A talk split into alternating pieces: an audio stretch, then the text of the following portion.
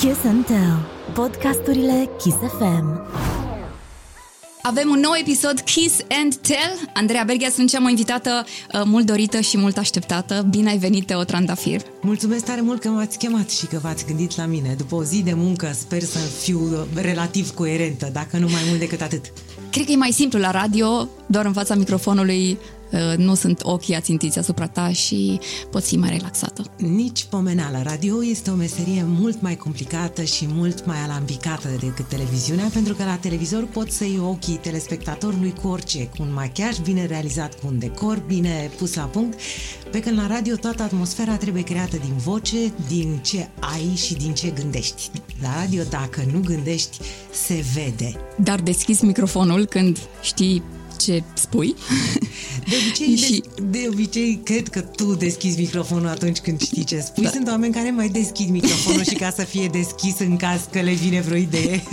Tu cum făceai când erai la radio? Toată viața mea am avut grijă să-mi respect programul. De exemplu, am făcut foarte mulți ani de matinal, unde la vremea mea se intra la piesă, pentru că trebuia să oferi informații trebuia să fie fan, trebuia să fie dinamic, trebuia să fie... Gândește-te că am făcut foarte mult matinal cu Exarhul, de exemplu. Oh. Nu, nu era ușor, nu era ușor. Am făcut uh, rondul de dimineață împreună cu Stratula și uh, Exarhul niște anișori. Înainte făcusem uh, grupaj informativ la ora 6 și 15 AM, când nici iarba nu crește, nici mintea wow. nu funcționează, nici ochii nu se deschid, da, păi vocalele să-ți iasă împreună cu consoanele în ordinea dorită.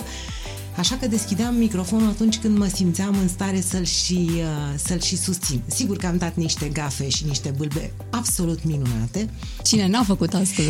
Ei, um, aici, dacă declanșăm un concurs, cred că bat de la distanță, pentru că primul lucru pe care l-am uitat în anul 1990 a fost cum mă cheamă în loc să scriu Diana Duhanov și Teodora Trandafir, că na, fiind la știri nu puteam să-mi permit uh, nickname-uri, am scris uh, pe foaia mea DD și TT și am zis Diana Duhanov și și mi-am dat seama că nu știu cum mă cheamă. Și atunci Diana s-a întors, s-a dat repede un bobârnac butonului de volum și a zis Teo Trandafir, vă mulțumesc pentru atenție și vă doresc un weekend plăcut în continuare.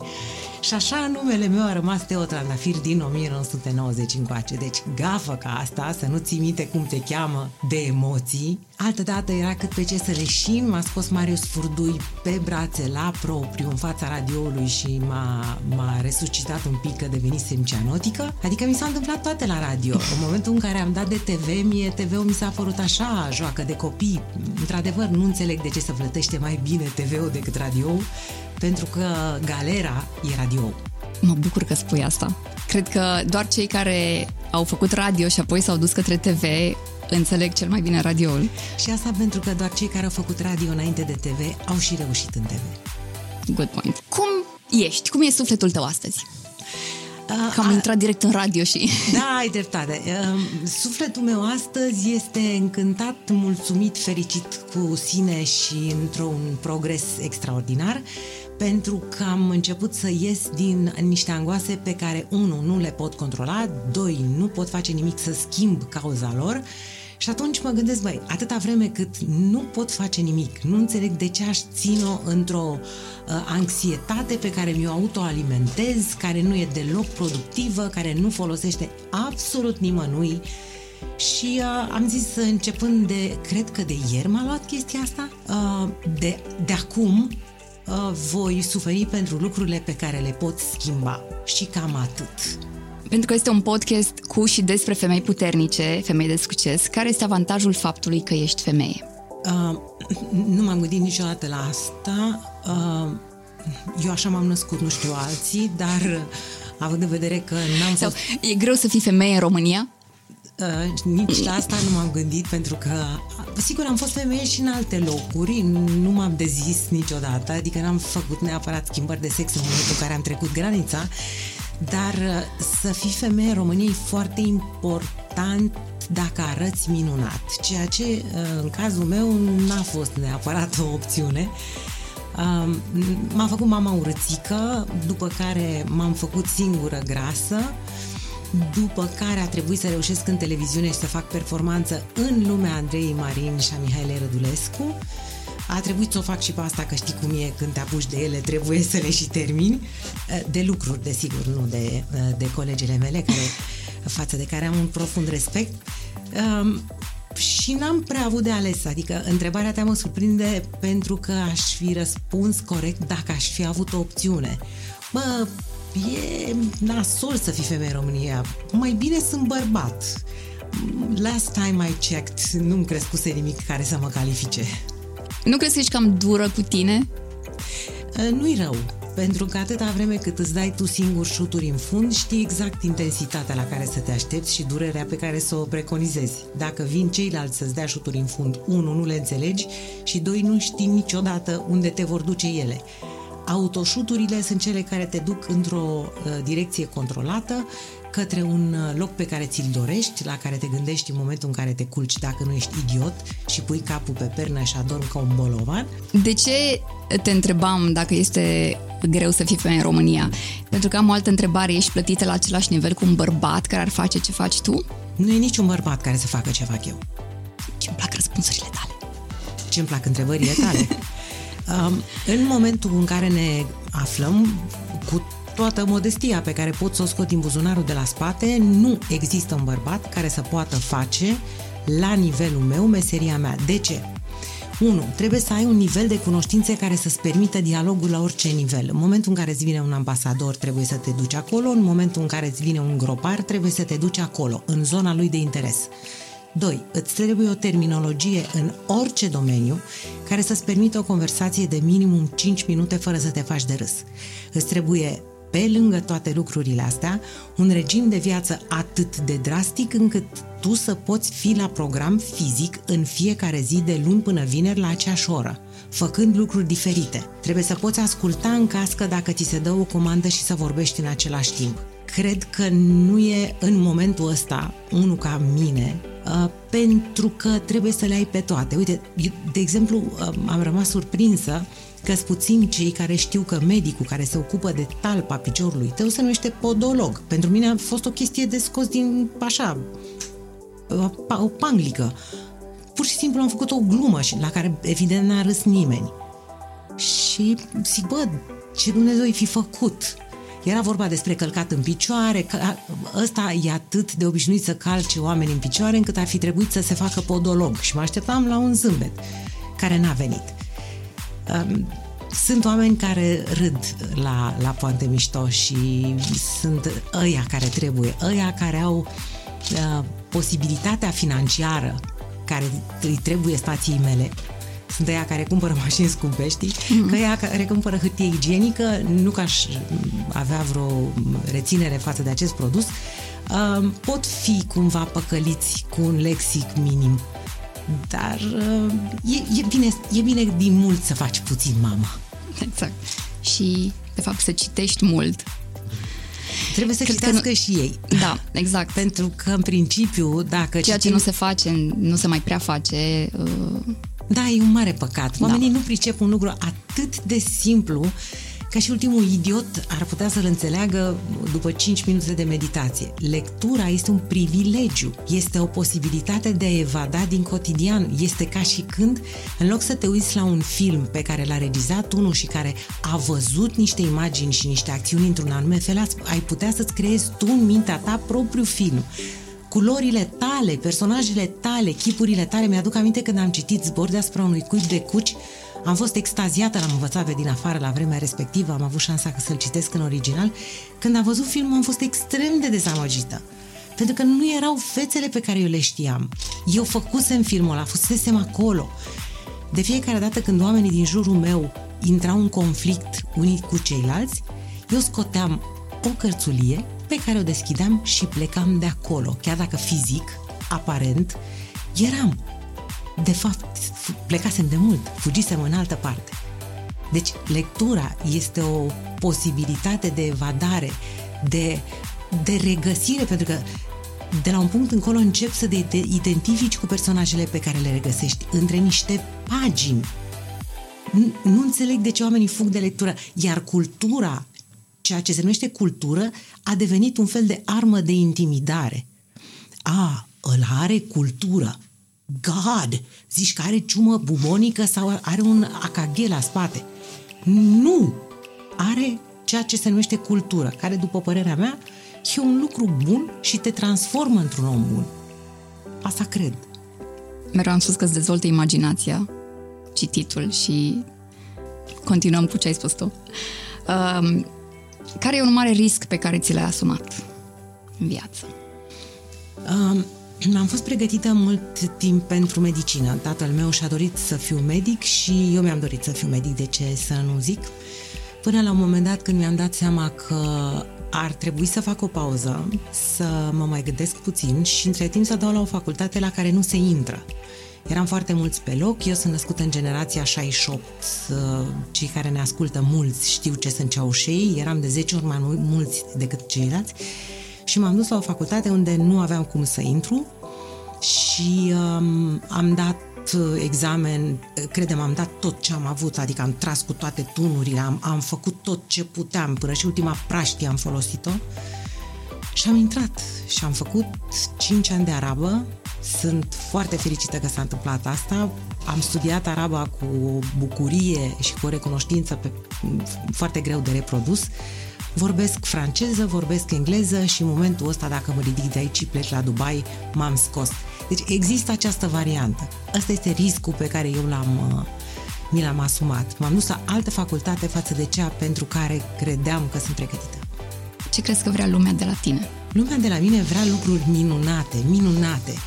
Um, am un telefon, tot felul de cerințe, pentru că eu de obicei când îmi notez numărul de telefon al cuiva care mă sună spunându-mi invariabil, bună ziua doamna Teo, am și eu o rugăminte, toate apelurile pe care eu le preiau încep așa, bună ziua doamna Teo, am și eu o rugăminte și de aici încolo fill in the blanks. Fiecare Um, una și-a dorit, o doamnă, uh, și-a dorit uh, cartoane, dacă vrei poți să-ți demonstrezi, pentru că scrie vrea împrumut cartoane.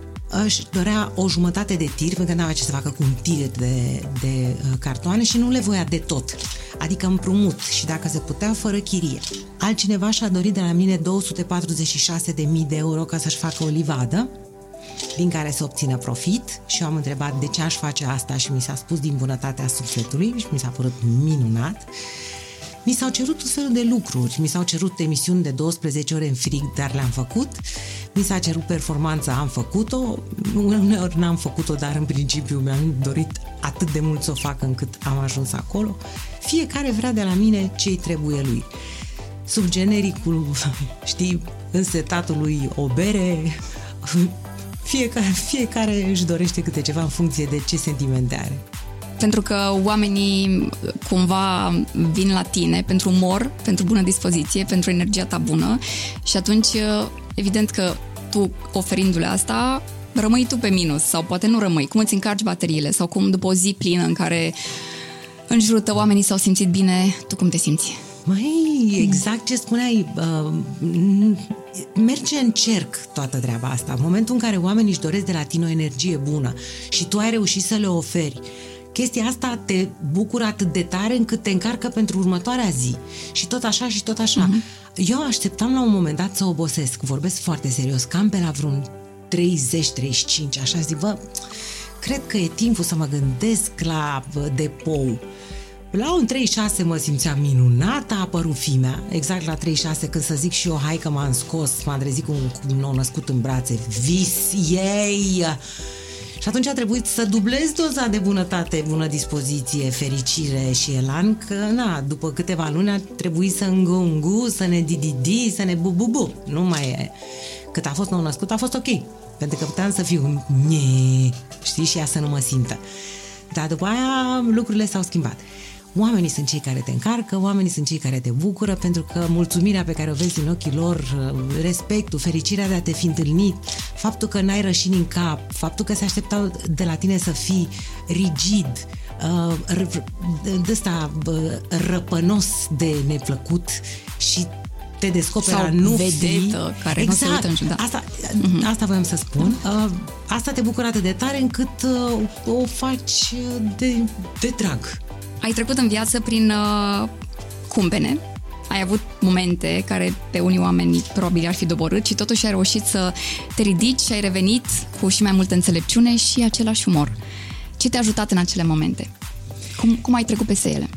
Eu am învățat de la viață un lucru pentru care îi mulțumesc. Niciun om n-a putut să mă învețe asta. Dar via- viața m-a învățat așa, indiferent ce se întâmplă, chiar dacă nu mai poți face niște lucruri pe care le făceai înainte, atâta timp cât ești în viață, joacă ce ai. Altcineva ar fi spus, dacă ar fi fost acum în locul meu, cu o mână bună poate juca poker ori și cine. Tu trebuie să joci mâna care ți-a picat. Asta e mâna. Indiferent că nu mai pot alerga ca înainte, poate nu mai pot gândi ca înainte, poate nu mi-amintesc toți oamenii pe care îi cunosc după atâtea, după atâtea anestezii generale cumulate într-o lună jumate. Poate nu mai știu toate lucrurile astea, dar nu-i nimic pentru că le reconstruim. As long as we're alive. Totul în viață este reconstruibil atâta vreme cât ești în ea. Ești un om optimist? Uh, nu știu ce înseamnă. Cred că sunt un om realist. Realist. Cred că optimistul este cel din bancul pe care urmează să vi-l spun. Copilașul optimist și copilașul pesimist se trezesc într-o bună dimineață de Crăciun și se privesc unul pe celălalt. Copilașul optimist um, privește în darurile copilașului pesimist care se plângea iar trenuleț, iar jucării, iar calculator, iar tabletă. Dar tu, copilașul optimist, ce ai primit? Copilașul optimist primise un rahat. Și copilașul pesimist îl întreabă, bine, ce ai primit? Păi eu am primit un ponei. Păi cum că e un rahat? Nu, nu, nu, poneiul e pe drum. Eu nu aștept poneiul, dar nu calc în rahat. La ce ai vrea să fii cea mai bună pe strada ta? Cred că mi-ar plăcea să fiu cel mai bun cetățean. Asta i-am cerut mai de când era mică. Pe mine nu m-a interesat la ea să fie un bun matematician sau un bun uh, whatever. Eu vreau ca ea și îmi doresc ca ea să fie un bun cetățean al acestei lumi. Vreau să fiu rotița care lipsește acolo unde lipsește. Pentru că degeaba sunt eu bun pe o stradă pe care nu circulă nimeni. Vreau să înțeleg unde e nevoie de mine. Știi cum e? E ca atunci când ție ți-e foame și vine cineva și îți dă un pahar cu apă. Nu! Eu vreau să fiu mâncarea înfometatului și apa însetatului. Vreau să fiu cel mai bun ajutor al omului atunci când el are nevoie de mine. Vreau să fiu acolo pentru oameni când e nevoie. Au nevoie de o traducere. Dă-i, vrei engleză, vrei franceză, vrei ce-ți dorești de la mine, vrei blândețe, am. Înțeleg? De asta mi se pare foarte important să-și ai resurse materiale.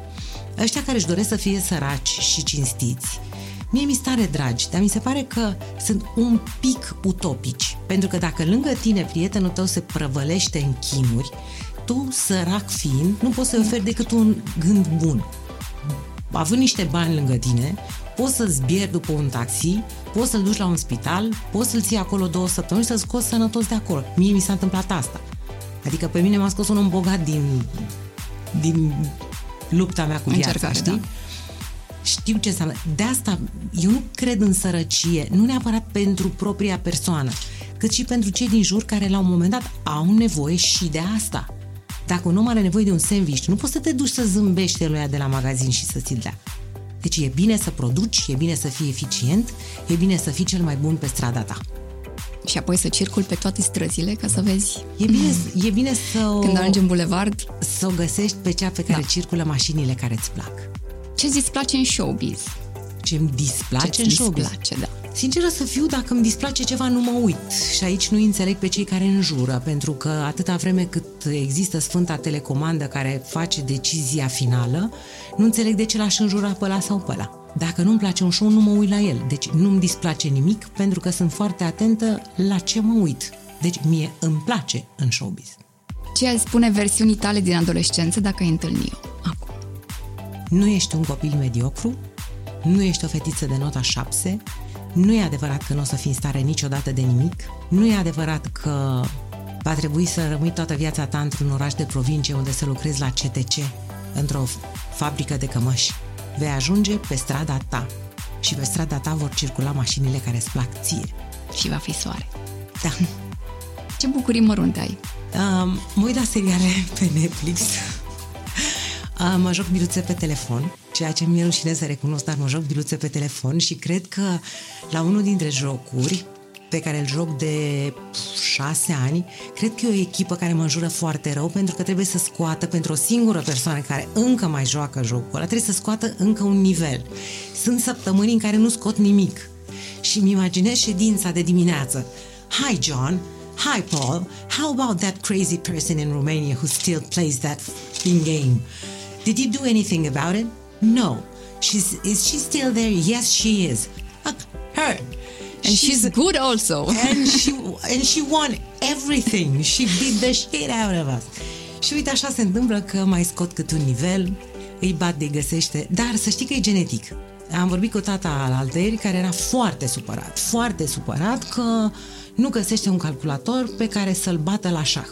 Zic, mă, tăticule, eu zic, păi, tata joacă șah în cap, joacă șah de când îl știu, joacă șah, a jucat cu Karpov, cu Kasparov, eu știu, știu pe Bobby Fischer de parcă ar fi vără meu, pentru că tata citea toate lucrurile astea și punea revistele în baie, unde petreceam foarte mult timp. Și atunci am citit despre tot felul de deschide, despre gambituri, despre...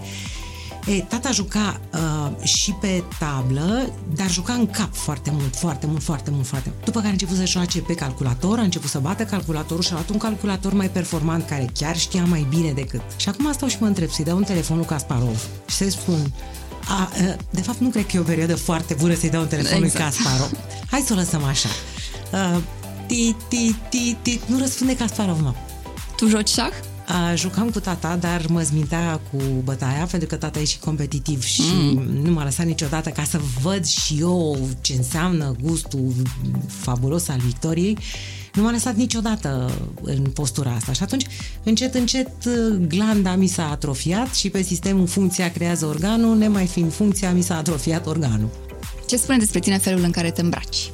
Habar n-am. Oamenii care mă văd ar trebui să spună asta. Eu mă îmbrac întotdeauna în hanorac, în jeans și în bocanci. Adică nu sunt imprevizibilă, niciodată nu o să mă vezi pe mine îmbrăcată altfel, deci când mă vezi știi că sunt eu. Adică nu... Young and fresh.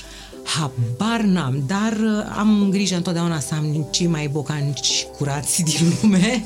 Uh, cea mai aceeași geacă din univers se numește garsoniera. Este ea, aceasta este garsoniera, este cu patru numere mai mari decât mine ca să pot să o trag pe mine și să mă pot înfășura cu ea. Uh, o spăl tot timpul, uh, pe timp de pandemie m-a, m-a ajutat teribil pentru că eram tot timpul bandajată și uh, habar n-am ce poate spune asta despre mine. Nu știu, Poate că sunt previzibilă, poate că am prea puțină imaginație la capitolul ăsta, că ne văd pe astea cu uh, fashion-ul, cu smashion cu... N-am înțeles niciodată. La un moment dat mi-am ieșit din minți și am întrebat-o pe una ce înseamnă pentru, pentru tine grămada asta de trențe, cărora dacă le dau foc, în 30 de secunde le uită numele și mumă sa. Sunt lucruri care ard, sunt lucruri fără valoare, sunt lucruri pe care nu le înțeleg. Sunt femei care dau 5.000 de euro pe o geantă. Ai nebunit? Eu am același rucsac, da. același rucsac de 150 de lei de 2 ani. Săracul cred că va trebui să-l l-am umplut și de ruj, că mi s-a desfăcut un ruj în el și când am descoperit că s-a desfăcut rujul, am scos mâna și am pus mâna pe el, n-am mai putut să... Mă rog, e gri. Știi ce zic? Nu se vede. Și a lăsat amprenta. Ține la tăvăleală, mamă. Deci nu înțeleg cum să investești niște bani pe care în minte ai putea să investești în tine, în cei din jur, în valori adevărate, nu? copii care au nevoie de ajutor.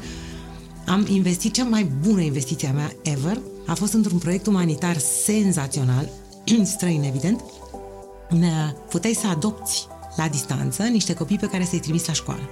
Și uh, trebuia să asigure așa, uh, transportul, uh, hăinuțele, uh, tot ce înseamnă rechizite, totul mergea prin asociația respectivă pentru ca părinții să nu se poată atinge de bani nicicum. Iar una dintre fetele mele de atunci, au fost patru, uh, una dintre ele este acum uh, cadru didactic. Și am fost atât de mândră de ea pentru că m-au sunat și mi-au spus ăsta este rezultatul muncii dumneavoastră. Am nebunit. Iar fimea în momentul ăsta este în ultimul an la Cambridge. Wow, bravo. Da. Proud mom. Da, da, da, e adevărat, e meritul ei, dar nu zic că nu mă dau și mare pe lumea un pic. Apropo de fica ta, crezi că generația fiicei tale are o voce mai puternică decât a generației tale? Fiecare om urlă cu intensitatea de care are nevoie pentru a fi auzit. Fiecare generație strigă suficient de tare încât să fie auzită. În momentul ăsta de hărmălaie, dacă ei nu sunt mai loud decât am fost noi, nu vor fi auziți deloc. Ei sunt nevoiți să fie mai vocali, mai colorați în exprimare, mai atenți la ce spun, mai focusați pe mesaj. Noi ne mai permitam să elucubrăm pe lângă subiect, dar la ei nu e așa. Fimea din trei cuvinte te-a pus jos. Pentru că n-are timpul, pentru că n-are energia și pentru că n-are chef să se pună cu proștii. Și tot ce se întâmplă în, în viețile noastre în ultimii ani, mi se pare că este oricum pe fast forward și uh, oamenii nu-și mai fac timp pentru cei de lângă ei și nici pentru ei unori. Vorbești ca fimea. Noi vorbim foarte, foarte, foarte mult și am vorbit întotdeauna extraordinar de mult. Și uh, fimea mi-a semnalat un lucru pe care nu l-aș fi crezut. Părinții nu-și ascultă copiii pentru că n-au timp. Și mi-a spus așa, sunt copii cărora li se pretinde de către părinții lor să comunice cu ei în condițiile în care în ultimii ani tot ce au făcut părinții a fost să le pună în față un blid cu mâncare. Asta nu e educație, asta nu e iubire, asta este nourishment, e, e hrană. Adică și unei flori trebuie să-i pui apă. Pe când tu, vorbind cu mine din totdeauna și eu neștiind unde să mă duc într-o altă parte mai de încredere, normal că vin la tine și îți povestesc. Dar alți părinți n-au timp. Noi avem întotdeauna timp, chit că ne calibrăm una pe alta de exemplu, în câte o seară în care ea vrea să vorbim, cum a fost aseară, a avut mare nevoie să stăm de vorbă vreo patru ore, n-a fost mult, ea se așează pe trepte. De când era mică se așează pe trepte și pe mine chestia asta mă scoate din minte. Da, mă rog, ăla e locul ei, asta e situația. A comandat ceai de la de ne, ne place nouă, ca să nu trebuiască să îmi pierd eu vremea cu asta și am mâncat repede ce era de mâncat și acum let's have a talk. Și we had a talk. A long one. Da, așa că oamenii ar trebui să-și cam facă timp pentru ei, pentru că există o mică problemă. Viața e foarte mișto, dar se termină. Și dacă descoperi la sfârșit că n-ai avut timp pentru tine și pentru cei din jur, atunci pentru ce ai avut? Și la întrebarea asta, dacă nu știi să-ți răspunzi, înseamnă că ți-ai ratat viața și a doua nu mai ai. Deci miza uriașă e să ai timp, pentru că l-ai pe bune. Mă uitam la Aluziva. Aluziva are trei copii acasă. Aluziva are trei copii și se ocupă în momentul ăsta de un uh, shelter pentru, pentru ucrainienii uh, care vin încoace. Femeia este... era complet liniștită, adică avea timp. Ea stătea pe o canapea cu oamenii aia, stătea de vorbă cu ei, eu văzusem ce se întâmplase înainte, faptul că ea avusese o casă pe care nu mai locuise, care nu mai era prezentă. Da. Așa. Și am văzut cum zburau pernele prin aer, cum zburau saltelele, cum zburau toate alea. Deci femeia are timp să facă un online de înțepenești, să aibă grijă de trei copii, să se gândească, să își facă o organizație prin care să poată face bine altora. Păi frate, dacă o femeie care a avut emoții când m-a cunoscut pe mine, ca să înțelegi, deci ea a avut emoții cunoscându-mă pe mine, când normalul vieții astea ar fi fost să fie fix invers. Păi dacă ea are timp, eu ce-am? Ce zilele mele sunt mai scurte? Am mâini mai puține, piciorușe mai impare, am un creier cu mai puține circunvoluțiuni sau cu una singură și aia de la bască sau ce? Putem să-i spunem și la mulți ani a fost ziua ei ieri. A, la, ziua, mul- da. la mulți ani am și scris, la mulți da. ani, la mulți ani. Um, pentru că a venit la un post de radio, mi se pare normal să te întreb ce muzică îți place, să asculti. Eu ascult um, mai mult rocuț, mai mult rocuț, Uh, știu toate textele tuturor melodiilor, ceea ce este spooky pentru toți prietenii mei. Um, nu ascult niciodată manele dintr-un motiv uh, pe care l-am înțeles ulterior. Adică mă întrebam de ce nu ascult manele. Sigur, mi-am dat seama că mă întristează îngrozitor. E ceva în formula chimică a manelei care mie îmi creează o tristețe profundă. În afară de, hai să zicem, Carmen Kinrich pe care o ador și care știu ce jazz cântă că înțepenești dacă asculti uh, Floare Rară, nu-ți mai trebuie nimic. Carmen Kindrich, Floare Rară, dă chestia asta și nu-ți mai trebuie, sau povestea mea. Ascult povestea mea și la revedere ghimba. Deci, jazz. Pot să ascult Carmen Kindrich, dar dacă mă duc în alte zone, e un instrument sau un acord sau un ceva care îmi face rău. Deci, ascult pop, ascult rock, uh, le ascult până când le învăț pe din afară. Acum, de exemplu, am ascultat Buble, ultima piesă, piesa uh, pe care a lansat-o acum până la leșin. Evident că i-am spus, m-am bucurat din suflet că mi-a și răspuns la mesajul vocal. Suntem prietene și o iubesc foarte, foarte mult. Lidia Buble este un om minunat, minunat. Ah, și vreau să vă mai spun ceva. Multă lume spune că în zona asta în care ne învârtim noi a showbiz-ului sunt tot felul de șerpi. A, eu nu i-am cunoscut. Cred că sunt șerpi pentru șerpi. Cred că hoțul strigă hoții. Pentru că oamenii pe care eu îi cunosc, Nicoleta Nucă, uh, Lidia Buble, you name them, toți sunt niște oameni Liviu Teodorescu este o splendoare, Randy, este o bucurie să te întâlnești cu omul ăsta. Super talentați. Johnny Romano, Alex Velea și toți ai lui sunt niște oameni față de care am un respect incredibil, nu neapărat pentru arta lor, deși evident că și pentru arta lor, dar pentru felul în care mă fac să mă simt. Mă simt prețuită, mă simt fericită cu ei. Deci nu e deloc mâncătorie. Sigur, ne mănâncă de fund cei care nu ne înțeleg și care probabil sunt mai mulți decât noi, pentru că altminteri ar trebui să-i plătim noi pe ei, știi ce zic? Cred că nu atât artiștii cât poate niște oameni care se ocupă de artiști. Să spunem că da, știu, ai dreptate. Da, s-a Dar, inventat a... acum chestia asta da. cu PR-ul artistului care pe mine mă enervează îngrozitor. Sigur că eu nu vorbesc niciodată cu ea, că nu mă interesează, mm-hmm. dar care pun niște condiții la care artistul nu s-ar fi gândit vreodată. Îi trebuie la lele blămarinci. Mă rog, zic, dacă ai nebunit, îi trebuie lalele și la un moment dat te întâlnești cu omul. Băi, care a fost treaba cu lalele blămarin? Care treaba? Și exact. află și el. Da. Uite, un om de, de modestia lui Smiley e greu de găsit în altă parte decât la Smiley. Înțelegi? Uite-te la Andra. Doamne Iisus, este ceva, un diamant de om. Da, și uh, mereu când mă întâlnesc cu Andra, bancuri foarte multe, deci le spun nu știu cum le ține minte. Mereu m-am întrebat, wow, ești o enciclopedie de...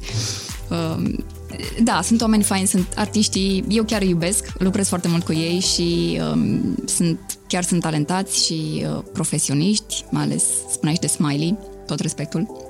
Și am ajuns la final. Ce vrea să le spui oamenilor care, care te iubesc, te admiră și ascultă acest podcast? Dacă ai așa un ultim mesaj, un gând, un gând bun pentru ei. Eu am senzația că tot o să fie ok.